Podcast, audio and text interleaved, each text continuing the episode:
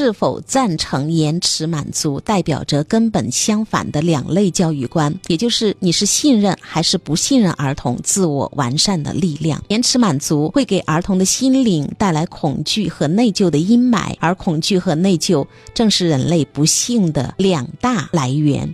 我们要相信相信的力量，这是尹老师的一段话，送给所有的朋友们。那下面的时间呢，我们就来分享一下李雪老师谈延迟满足。很多人都有疑惑，为何有的女人分明家境很好，却容易被渣男的小恩小惠撼动，小时候哭四个小时都得不到满足的绝望感，还被说成是出于爱，让这样的女孩自体虚弱，无法区分爱和伤害。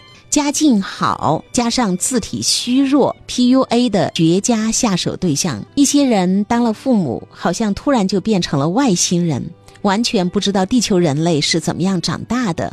比如提问，孩子要东西的时候我该怎么办呀？难道这是外星物种突然降临地球，被要求抚育人类幼崽吗？自己没有当过孩子吗？自己做孩子的时候想要一个东西，希望父母怎么做呢？你是希望父母培养你延迟满足的能力，能满足而故意不满足你，让你哭泣四个小时，从小体验绝望，然后告诉你这才是爱，这是为了你好。你还是希望父母能够满足就痛快的满足，看着孩子被满足的样子，父母也开心，一家子自自然然舒舒服服。不舍得花钱的时候也直说不舍得，不要去给孩子扣虚荣攀比的帽子。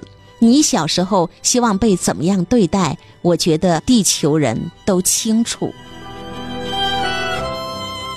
记得我在早期分享了尹建莉老师关于谈延迟满足文章之后，在喜马拉雅上有家长听到这篇文章，特别留言说谢谢听到了这样的及时的一段内容，让我没有陷入到误区，己所不欲，勿施于人。你跟你老公出去，你要买鞋，你要买衣服，你老公说必须等你生日的时候才买，必须等我们的结婚纪念日才买，必须在七夕的时候才买，必须在情人节的时候才买，而且必须要满足什么什么什么理由。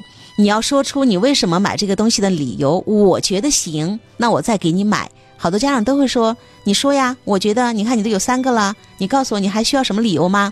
就是我们会去这样子跟孩子谈判，去拒绝孩子。你希望怎么被对待？我们小时候想要一个东西，希望父母怎么样对待我们，那么现在你就怎么对待你的孩子。这就是最简单的一个方法了。